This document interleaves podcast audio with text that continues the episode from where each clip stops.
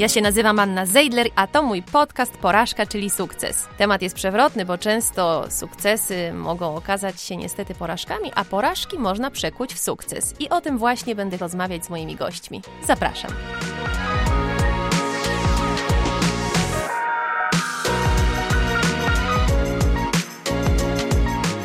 Do studia zaprosiłam dzisiaj niezwykle trudną, uchwytną dziennikarkę, Anię Wędzikowską. Za nią próbowałyśmy zgrać terminy naszego spotkania chyba od października, no i w końcu się udało. Ale duże prawdopodobieństwo jest, że Ania wczoraj skądś wróciła, a jutro dokądś leci. Czy bardzo się mylę, Aniu? No, to chyba było albo, to trafiłaś w takim razie, bo rzeczywiście wczoraj wróciłam. Ale jutro nigdzie w związku z tym nie lecę. A w ilu krajach byłaś w 2021 roku? Ojej, to trudne pytanie, nie wiem do końca. W ilu czy w ilu nowych? O, to tak zapytam. Wiesz co, ja miałam taki plan, żeby przed 40 odwiedzić 100 krajów. Taki sobie wyznaczyłam cel, bo podróże to taka moja duża pasja, no ale przyszedł COVID, więc trochę mi plany pokrzyżował.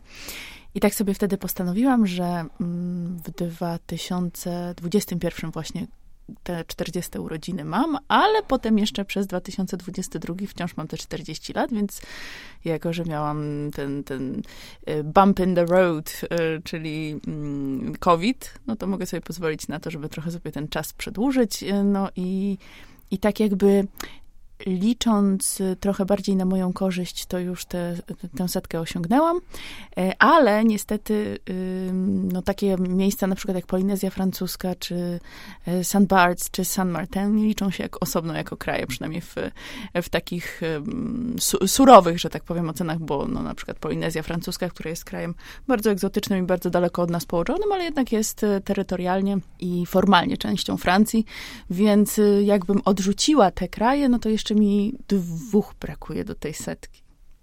Jakie by to miały być? O jakich krajach marzysz? No, mam na swojej liście na przykład Peru, mam na swojej liście Nepal. To są takie moje, ja wiem, no takie najbliższe. Gdzieś tam sobie tą listę wyznaczam i cały czas te kolejne kraje, które są na liście marzeń, odwiedzam. Więc no to jest taka lista tych pewnie najbliższych. A nie wiem, czy taki zupełnie najbliższy to nie będzie Jordania. A za tydzień powiedziałaś, że gdzieś się wybierasz, to dokąd? A to tylko na weekend, na narty. Mam wolny weekend bez dzieci i chciałam sobie na narty jeszcze wyskoczyć. Aneczko, twoje podróże, które pokazujesz na Instagramie, mam wrażenie, że wzbudzają wśród internautów spore emocje. I jedni postrzegają je jako pewnego rodzaju sukces, a inni jako porażkę. A ty? A ja nie patrzę chyba na to w tych kategoriach. Tak jak powiedziałam, to jest w pewnym sensie moja pasja. Kolejne miejsca, kolejne przeżycia. To są moje marzenia, które po prostu spełniam. Jak byłam dzieckiem, to bardzo dużo podróżowałam z rodzicami. Myślę, że wtedy się taka radość z podróżowania narodziła, bo dużo jeździliśmy w ogóle po Polsce, odwiedzaliśmy różne muzea, zamki, pałace. I też dużo podróżowaliśmy samochodem po Europie. Pamiętam, jak miałam 5 lat, pojechaliśmy naszą Skodą do Bułgarii i to było naprawdę fantastyczne przeżycie. Pamiętam kolor wody, który wtedy dla mnie był no czymś absolutnie niesamowitym, jakbym się nagle znalazła w bajce Disneya z tej naszej szarej, komunistycznej rzeczywistości, bo to były lata 80. I wtedy podróżowanie nie było tak łatwe. A potem pamiętam, pojechaliśmy, jak miałam chyba 12 lat, w taką podróż do samego Londynu, gdzie wtedy mój wujek mieszkał. Od 45 tam mieszkał, więc był mocno zadomowiony. Mnóstwo tam czasu u niego spędziliśmy. Wcześniej zobaczyliśmy Amsterdam. Pamiętam, że między innymi rodzice mnie zabrali do Red Light District. Wtedy było takie bardzo, wiesz, liberalne. Miałam 12 lat. No i tak mi pokazywali ten świat. I wiesz, ja pamiętam takie uczucie z dzieciństwa, że na przykład idę sobie do szkoły, jestem gdzieś tam w podstawówce i mijają mnie samochody. Ja patrzę na rejestrację i widzę, że to są rejestracje z innych miast i myślę sobie, ale im fajnie, oni teraz gdzieś jadą. I że zawsze ta podróż mi się kojarzyła z czymś niezwykle ekscytującym, bo świat jest bardzo piękny, ludzie są bardzo ciekawi i ja po prostu lubię tego doświadczać. Wiesz, ja dlatego powiedziałam o tych podróżach w kontekście porażki, że tak może być to postrzegane, bo myślę tutaj o intensywności, o ilości tych podróży. Ty jesteś cały czas gdzieś i czy te twoje podróże nie są swego rodzaju ucieczką przed czymś? A już to takie wyświechtane, czy to przed czymś nie uciekasz? Wiesz, ja sobie tak pomyślałam, że jak już do tych 100 krajów dojdę, czyli gdzieś tam to swoje marzenie i ten cel zrealizuję, to trochę inaczej będę wybierać destynację, bo teraz myślę o tym tak, że nie jadę gdzieś, bo już tam byłam. Ale jak już dojdę do tej 100, to może bardziej będę myśleć, gdzie miałabym ochotę pojechać i co może jeszcze raz zobaczyć, niezależnie od tego, czy już na tej mojej liście ten kraj się znajduje, czy nie. Bo taki cel sobie, wyznaczyłam, tak sobie wymarzyłam, tak zapragnęłam, to zrealizuję i koniec. Ale to podróżowanie w żadnym momencie nie staje się dla ciebie zbyt męczące? Cały czas żyć na walizkach?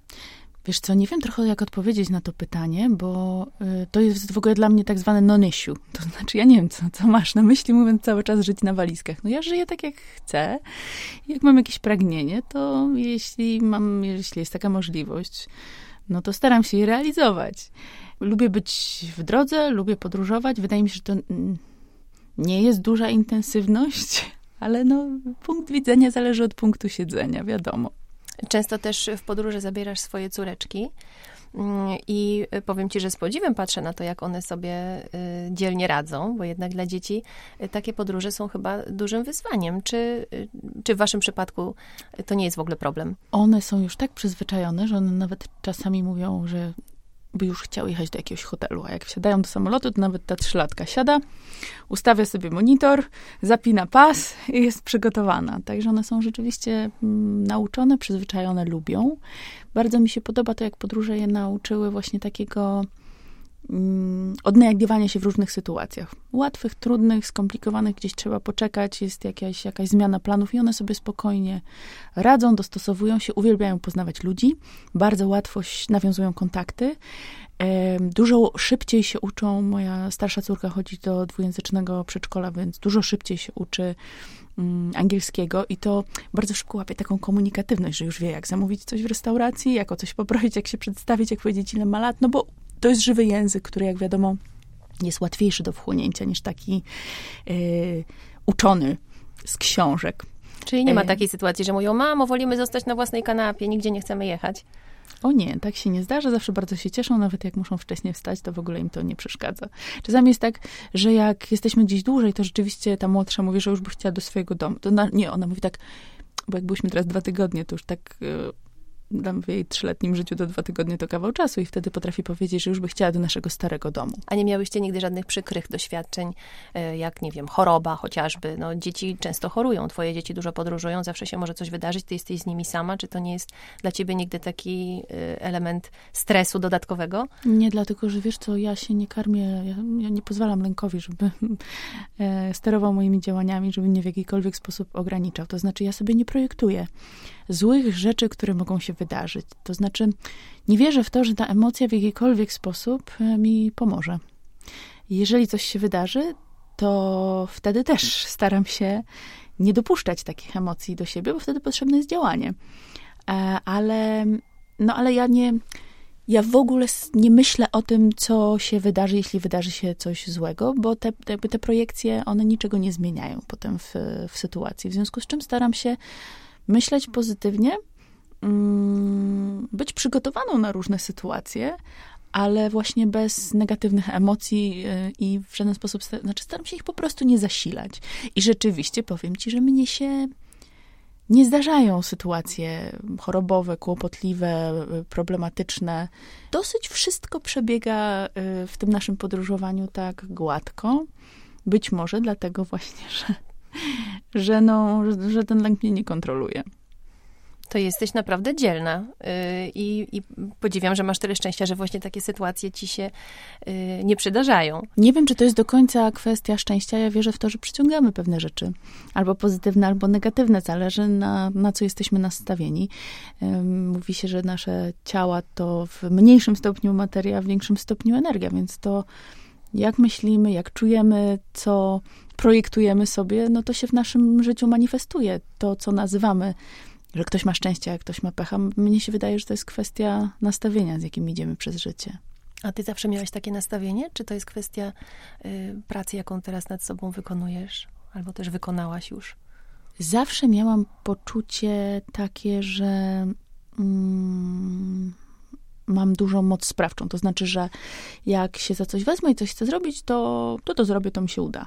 Więc w to zawsze bardzo mocno wierzyłam. W sensie wierzyłam w siebie.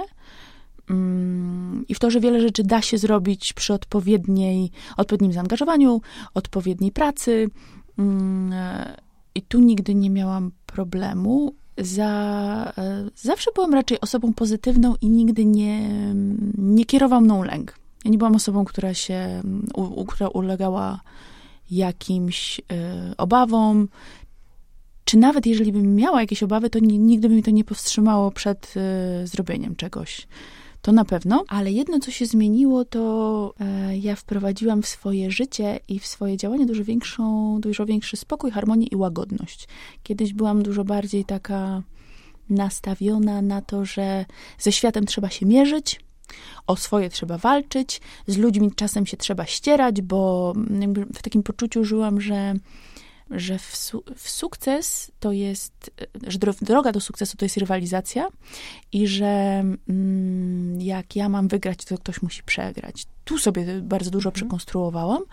Zaczęłam bardzo mocno wierzyć w to, że najważniejszą wartością w życiu jest to, żeby być dobrym człowiekiem, żeby być po prostu miłym dla innych w takim sensie, że jeżeli wchodzę w czyjeś życie, to po to, żeby ono było w jakimś sensie lepsze, chociażby po to, żeby się uśmiechnął na chwilę, a nie po to, żeby w jakikolwiek sposób wpływać na degradację jego życia, czy też chociażby nastroju.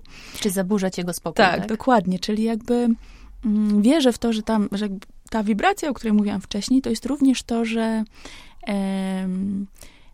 w emocje, w które wchodzę i relacje, w które wchodzę, żeby one były pozytywne, miłe, fajne, wesołe, optymistyczne i tak dalej, i tak dalej.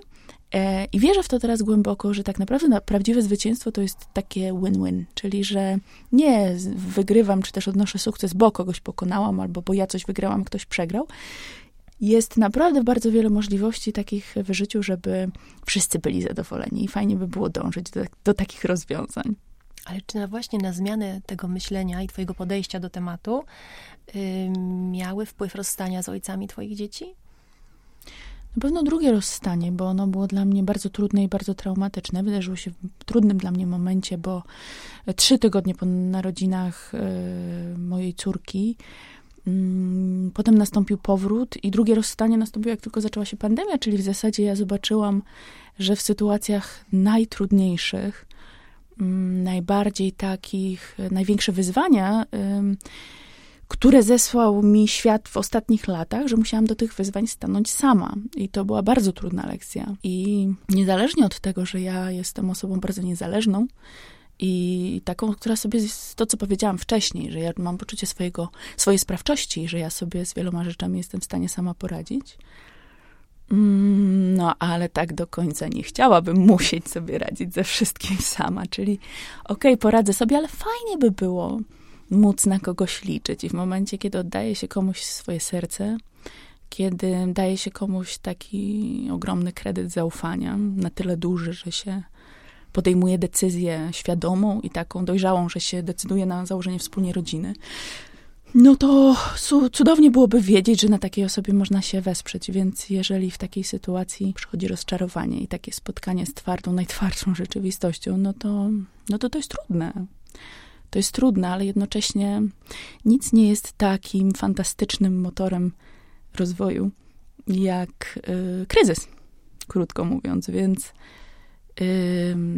ja miałam różne trudne emocje w sobie i różne nieprzepracowane traumy, które były pokryte taką grubą warstwą różnego rodzaju mechanizmów obronnych, które sprawiały, że ja jakoś tam w tym świecie sobie dosyć sprawnie funkcjonowałam. No a ta sytuacja mnie po prostu tak mocno wstrząsnęła, że spadły ze mnie te wszystkie mechanizmy obronne. Musiałam sięgnąć do tych takich najdelikatniejszych aspektów mojej duszy, nawet, że tak powiem, nie tylko głowy, nie tylko emocji, ale po prostu duszy i sobie przekonstruować różne rzeczy. Spojrzeć na to też trochę tak, że to, co na zewnątrz, że jak to ktoś ładnie powiedział, nie ma na zewnątrz nic, czego nie mamy w środku, więc trochę w tym świecie się manifestuje wszystko, co co my gdzieś w sobie nosimy. No ja, wiesz, tak musiałam obiektywnie spojrzeć na siebie i stwierdzić, że wiesz, do jakiego wniosku doszłam, że nie do końca byłam takim człowiekiem, jakiego bym chciała mieć za przyjaciela, za partnera, za, nie wiem, współpracownika, że wiesz, że zmienianie świata może warto zacząć od siebie. Naprawdę? Mhm. A co miałaś sobie do zarzucenia? Znowu nie tak, że miałam do zarzucenia, bo gdzieś w procesie tej zmiany nauczyłam się też tego, że z poczucia wstydu i z poczucia winy nic dobrego też nie wynika, więc wszystko, co wiesz, gdzieś dochodzę do wniosku, że było niefajne, trzeba sobie samemu wybaczyć i powiedzieć, że każdy z nas działa najlepiej jak potrafi i podejmuje najlepsze decyzje, jakie potrafi z poziomu świadomości, który w danym momencie posiada. Więc na tamtym poziomie świadomości, na którym wtedy się znajdowałam, robiłam najlepiej, jak mi się wydawało, że inaczej, najlepiej jak byłam w stanie. O tak. Mhm. Ale co ci się w sobie nie podobało, nawet po czasie, kiedy na siebie spojrzałaś? Już dochodzę do tego. Wiesz, właśnie to, o czym mówiłam wcześniej. Wydawało mi się, że świat mnie atakuje, mówiąc tak w cudzysłowie, w sensie, że zawsze muszę albo o coś walczyć, albo z kimś walczyć, albo być przygotowana na atak i go odpierać, w związku z czym, a ponieważ zawsze byłam osobą bardzo wrażliwą i miałam dosyć delikatną konstrukcję psychiczną, a funkcjonowałam w świecie, który był dosyć brutalny i też jakby ta moja wrażliwość, już jak byłam dużo młodsza, gdzieś tam musiała się uzbroić w coś, więc mój mechanizm obronny był właśnie taki, że jeszcze zanim to zagrożenie było realne, to ja już reagowałam tak, jakby mnie ktoś atakował. A potem się okazało, że może jakbym reagowała inaczej, to by się, albo nawet jakbym spojrzała na wszystko inaczej, jakbym więcej harmonii, spokoju, miłości, takiego zrozumienia, wyrozumiałości dla innych wprowadziła, ale tak takie głębokie warstwy siebie, to w ogóle inaczej bym widziała świat. I nagle by się okazało, że dużo spokojniej mogę na pewne rzeczy reagować, a jak ja reaguję spokojnie, to znowu się okazuje, że ten świat nie jest taki zły i taki agresywny. Niestety, powiem ci tak, miało to w pewnym momencie, zresztą myślę, że do tej pory jestem trochę w tej fazie, miało to taki skutek, że jak zdjęłam sobie ten mechanizm obronny pod tytułem, że jak coś się dzieje, to ja natychmiast wchodzę w fight i w taką pozycję obronną, to teraz mam tak, że jak coś się takiego dzieje, wiesz, że no bo ciągle się dzieją takie rzeczy, że się okazuje, że świat jest niesprawiedliwy, że ludzie są nieuczciwi, że cię źle traktują, że są okrutni. To wiesz, co mam teraz? Teraz mam tak, że mówię, łzy mi lecą i mówię, ale dlaczego? Jak można być takim człowiekiem i robić coś takiego? Wiesz, że tak po prostu nie mam już tej warstwy ochronnej w postaci gniewu. Ale zapytam cię tu o to, mam nadzieję, że możemy o tym rozmawiać. Sama powiedziałaś o tym, że ostatnie rozstanie było dla ciebie trudne, że zostałaś sama, że ciężko jest człowiekowi przechodzić przez trudne doświadczenia samemu, że chciałby mieć to oparcie i wtedy, kiedy tego oparcia ze strony partnera brakuje, to często z pomocą ruszają rodzice czy też bliscy. A ty jakiś czas temu przyznałaś na Instagramie, odpowiadając na pytanie jednego z internautów, czy dziadkowie pomagają ci w opiece nad dziewczynkami, odpowiedziałaś, że z rodzicami zerwałaś kontakty. Czy coś się w tej sprawie zmieniło? Czy rodzice dzisiaj są dla ciebie oparciem? Są dla mnie oparciem i wiesz, to też była jakby cykl pewnego rodzaju faza, którą ja musiałam przejść, żeby odgrzebać różne trudne swoje doświadczenia z przeszłości, bo my mamy taką tendencję do wybielania, do zakłamywania przeszłości. Idealizowania. Do idealizowania i też do takiego brania na siebie, bo dziecko w momencie, kiedy dorasta, to jest taki bardzo podstawowy mechanizm u dziecka, że strasznie wszystko internalizuje. W sensie, jeżeli dzieje się coś złego w domu, to dziecko uważa, że to by ja jestem winny rozwodowi rodziców, albo ktoś mnie nie kocha, albo źle mnie traktuje, albo w jakiś sposób jestem nieważny czy niewidziany, dlatego że coś jest nie tak ze mną. Więc to potem się w ten sposób zapamiętuje, zapisuje na twardym dysku, więc żeby pewne rzeczy odgrzebać, otworzyć i do nich dotrzeć, no to trzeba tych rodziców, że tak powiem, metaforycznie posadzić na ławie oskarżonych. Niezależnie od tego, że potem się dochodzi do takiego etapu, to znaczy ja do tego etapu doszłam, że przychodzi pewnego rodzaju zrozumienie, wybaczenie, bo przecież najgorsze, co można zrobić, to pielęgnować w sobie urazę i jakoś tak się bardzo negatywnie przywiązywać do emocji, właśnie do negatywnych emocji związanych z różnymi wydarzeniami i ludźmi.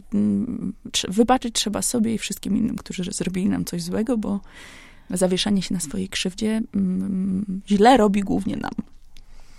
Więc uważam, że kiedyś czasy były inne i tak jak już powiedziałam, wszyscy działamy najlepiej, jak jesteśmy w stanie z poziomu świadomości, który w danym momencie posiadamy. Więc ja też kiedyś przyszedł ten moment w końcu, że doszłam do tego, że podobnie jest z moimi rodzicami i z każdymi innymi, a wiele błędów jest popełnianych, że tak powiem, z dobrych intencji i z miłości. Ale no, to była droga, to był proces. A co tak naprawdę zarzucałaś swoim rodzicom? Nie wiem, czy chcę się w to zanurzać, natomiast niezależnie od tego, z jakiego powodu się to wydarzyło, w to nie chciałabym wnikać, ale wyszłam z procesu dorastania z takim poczuciem niedokochania i z takim poczuciem nieważności, co sprawiło, że wchodziłam w relacje, w których również byłam nieważna i... Byłaś nieważna, czy tobie się wydawało, że jesteś nieważna? Tak się czułaś, tak? Tak się czułam, ale myślę, że tak też wybierałam. Tak też wybierałam kogoś, kto by odtwarzał pewien schemat, który miałam zapisany w swojej głowie, w swoim sercu, w swoim ciele, na swoim twardym dysku, powiedzmy to tak szerzej. No i to się jakby powtarzało, jakby odrabiałam tę samą lekcję, aż w końcu ona była tak trudna, ciężka i bolesna, no, że trudno było dalej odwracać głowę od tego, że coś tutaj jest do zrozumienia i do zrobienia. No właśnie, napisałaś walentynki taki post na Instagramie, w którym powiedziałaś, że najważniejsze to pokochać samą siebie i że w twoim przypadku to nie było takie proste. Nie kochałaś siebie i tak jak przed chwilą powiedziałaś, czułaś się niekochana. I teraz jest inaczej? Udało ci się pokochać samą siebie? Co musiałaś zrobić, żeby tak się stało? To jest proces. Podobno między 80 a 90% osób ma problem z jakimś elementem akceptowania siebie i właśnie kochania siebie na tym poziomie takim duchowym, że jakby mam świadomość wszystkich swoich wad, niedociągnięć, ale to nie ma kompletnie żadnego znaczenia, bo ta miłość jest bezwarunkowa. Marisa Peer, taka bardzo znana terapeutka brytyjska, mówi, że ten brak miłości własnej jest pod spodem każdego problemu, z którym przychodzą do niej jej pacjenci. Każdego. Jak się głębiej pokopać, to zawsze dochodzi się do tego. Dlatego mówię, to jest proces. To jest, mi się wydaje, że to jest ciągła praca. Ale ważnym elementem tego jest wybaczenie sobie i taka wyrozumiałość względem siebie. A to jest trochę powiązane z tym, w jaki sposób myślimy i mówimy o innych. To znaczy, ja zaczęłam praktykować non-judgment, czyli brak oceny w stosunku do innych ludzi, ich działań, wyglądu, czegokolwiek. Nie mówię, nie wypowiadam się, nie komentuję, nie dyskutuję. Ale czy rzeczywiście oprócz tego, że nie mówisz, nie dyskutujesz, to nie oceniasz? Nie oceniam. Nie oceniam, dlatego że uważam, że... Czy oceniasz, ale nie wypowiadasz tej oceny? Nie oceniam. Uważam, że każdy ma...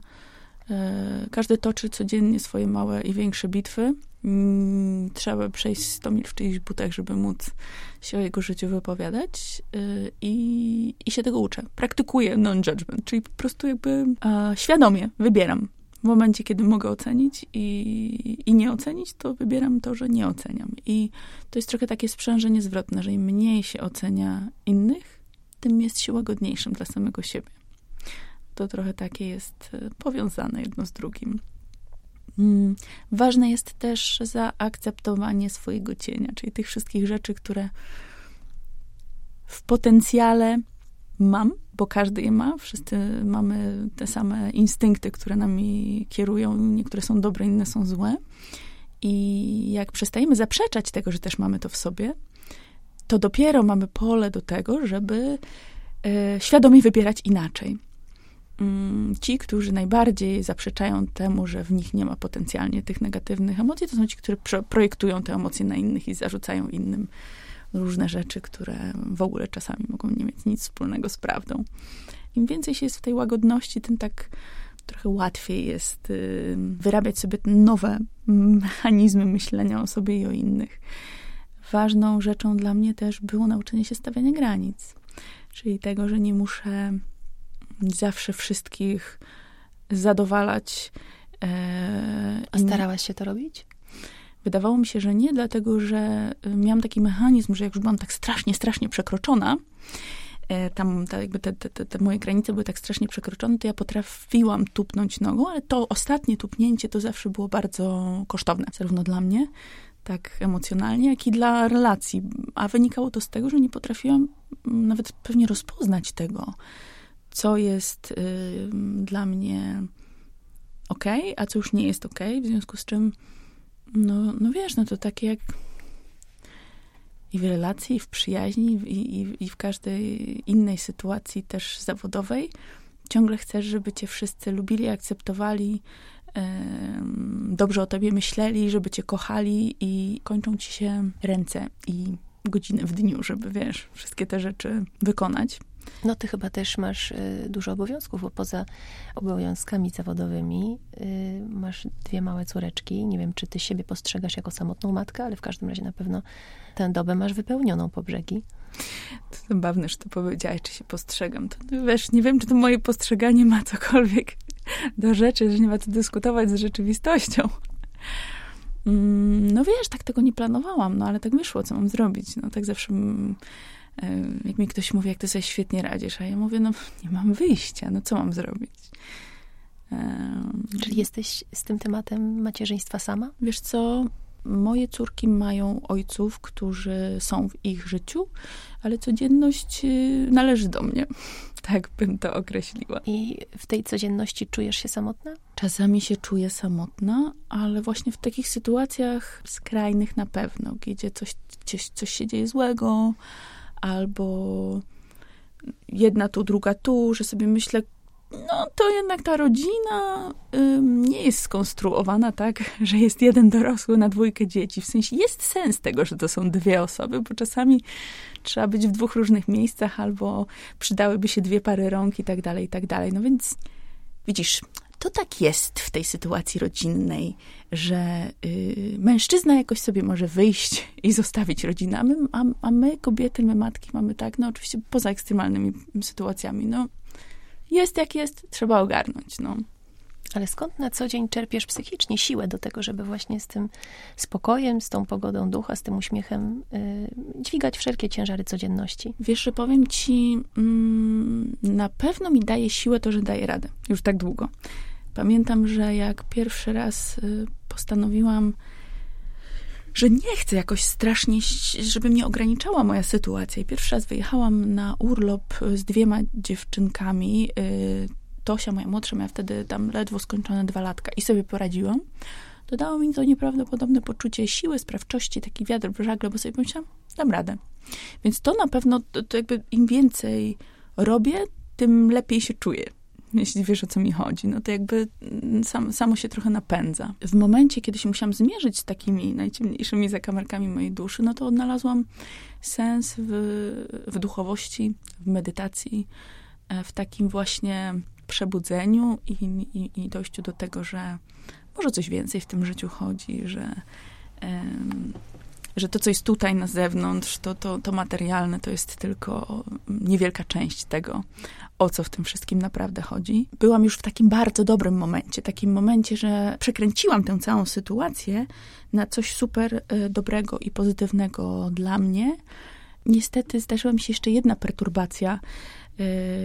Znaczy tata mojej młodszej córki w pewnym momencie, kiedy już zaczęłam wychodzić na prostą, kogoś poznałam, wszystko zaczęło się układać w moim życiu cudownie, postanowił, że jednak chciałby ratować rodzinę. Bardzo dużo zrobił w tym kierunku, włącznie z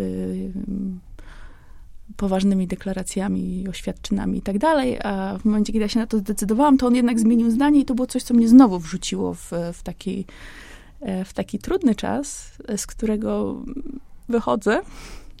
I tak sobie pomyślałam, że widocznie jeszcze miałam coś do zrozumienia, coś do przepracowania i gdzieś jeszcze miałam zajrzeć. Tak się staram o tym zawsze myśleć, że wszystko jest po coś, że jest w tym głębszy cel i że życie nie przytrafia się mnie, tylko dla mnie. A powiedz, Aniu, kto jest przy tobie, kiedy masz ten trudny czas, kiedy masz te momenty, sama powiedziałaś, że dzieje się coś złego, są przecież na co dzień też trudne chwile. Czy jest ktoś taki, kto przy tobie stoi, kto jest tą osobą, do której dzwonisz, kiedy masz problem?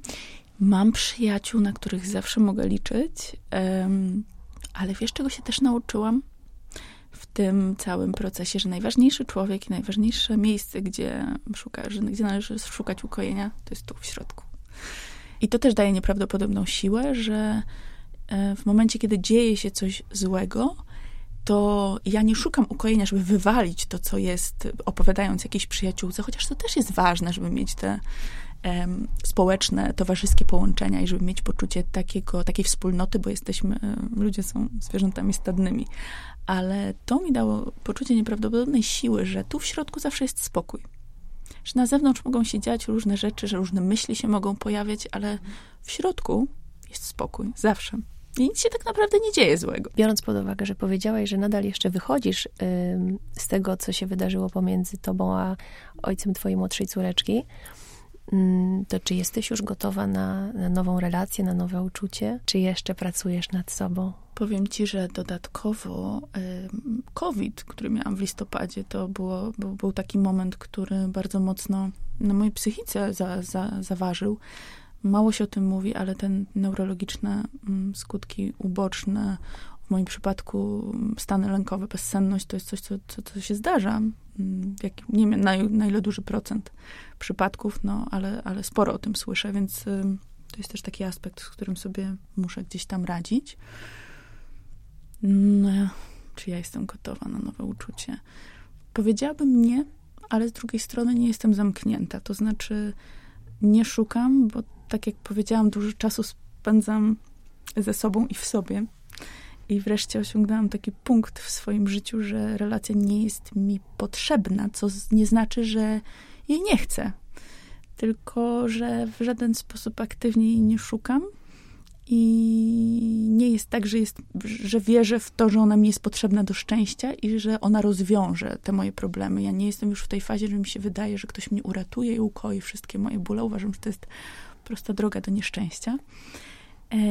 Ale też nie jestem zamknięta, o tak bym na to odpowiedziała, zwłaszcza, że naprawdę wierzę w to, że taki fajny, karmiący związek, w którym dwie osoby mają wolność, a jednocześnie mogą się rozwijać i się nawzajem w tym rozwoju wspierają. Ja myślę, że to jest najcudowniejsza rzecz na świecie, najpiękniejsze uczucie i najpiękniejsza przygoda, którą można przeżyć i uważam, że miłość, ale nie tylko ta partnerska, w ogóle miłość jest w życiu tak naprawdę najważniejsza. Miłość do dzieci, do przyjaciół, do życia samego w sobie. Więc uważam, że to ma ogromną wartość, ale też nie szukam tego z takiego poczucia braku, że bez tego jestem jakaś ułomna.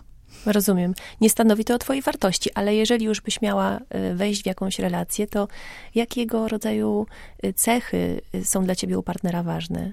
Jaki człowiek u twojego boku by ci się marzył? Wiesz co, ostatnio sobie pomyślałam, że chciałabym takiego partnera, który w sytuacji kryzysowej, takiej właśnie, gdzie wszyscy się, że często z nas wychodzą najgorsze nasze cechy, który w takiej sytuacji potrafiłby powiedzieć spokojnie, mała, ogarniemy. Nie? Kogoś takiego, na kim można się wesprzeć, na kim można polegać, kto jest taką ostoją. Bo wiesz, czasy mamy trudne, więc to staje się jedną z ważniejszych cech, a z drugiej strony chciałabym, żeby to był człowiek, który miałby, wiesz co, takie jest ładne słowo, fantazja. Ono jest bardzo szerokie i bardzo pojemne. Czyli mężczyzna z fantazją miałby u ciebie szansę. Oj tak. A powiedz, Aniu, już kończąc naszą rozmowę, co uważasz dotychczas za swój największy sukces? Na pewno moje dzieci, to, że są, ale też to, że są takie, jakie są. Ty poznałaś moje dzieci, to wiesz. Córeczki masz wspaniałe. Czasem myślę, że mi się powarciła, czasami myślę sobie, że trochę mojej zasługi też w tym jest, że są takie pełne miłości i takich pozytywnych emocji, tak dużo pozytywnego wnoszą wszędzie, gdzie się znajdą. Ale też to, że wiesz, że tu jestem i że jestem tutaj w takiej formie, w jakiej jestem, w sensie, że wszystko, co mi się do tej pory w życiu wydarzyło, potrafiłam przekuć na coś lepszego i że się rozwijam, że cały czas idę do przodu i że cały czas jestem lepszym człowiekiem. To piękne. A co by było tą największą porażką? Każda porażka jest drogą do sukcesu, to po pierwsze. Po drugie, rzeczy, które widzimy jako porażki, z perspektywy czasu okazuje się, że to były najlepsze rzeczy, które nam się przydarzyły. Porażki to są też wspaniałe lekcje, tak jak już powiedziałam, z największych kryzysów rodzi się największa siła. Największa siła i też największy rozwój następuje po jakichś takich, powiedzmy, porażkach, potknięciach. Nie lubię tego słowa, wiesz? W sensie nie ma porażek. Nie ma. I to jest chyba bardzo piękna puenta. Bardzo ci, Aniu, dziękuję za rozmowę. Też chcę wierzyć, że nie ma porażek. Życzę ci dużo miłości w 2022 roku. Oj tak, ja już sobie postanowiłam, że to będzie rok, w którym poznam swojego męża przyszłego. No i tego się trzymajmy. Bardzo ci dziękuję za rozmowę. To już wszystko w tym odcinku. Zachęcam was do zostawiania pytań w komentarzach. Możecie to robić również na Instagramie. A już teraz zachęcam was do wysłuchania kolejnych odcinków na YouTubie i platformach podcastowych. Aniu, raz jeszcze bardzo ci dziękuję za rozmowę. Ja też dziękuję i tobie, i państwu, którzy nas słuchali. Do usłyszenia.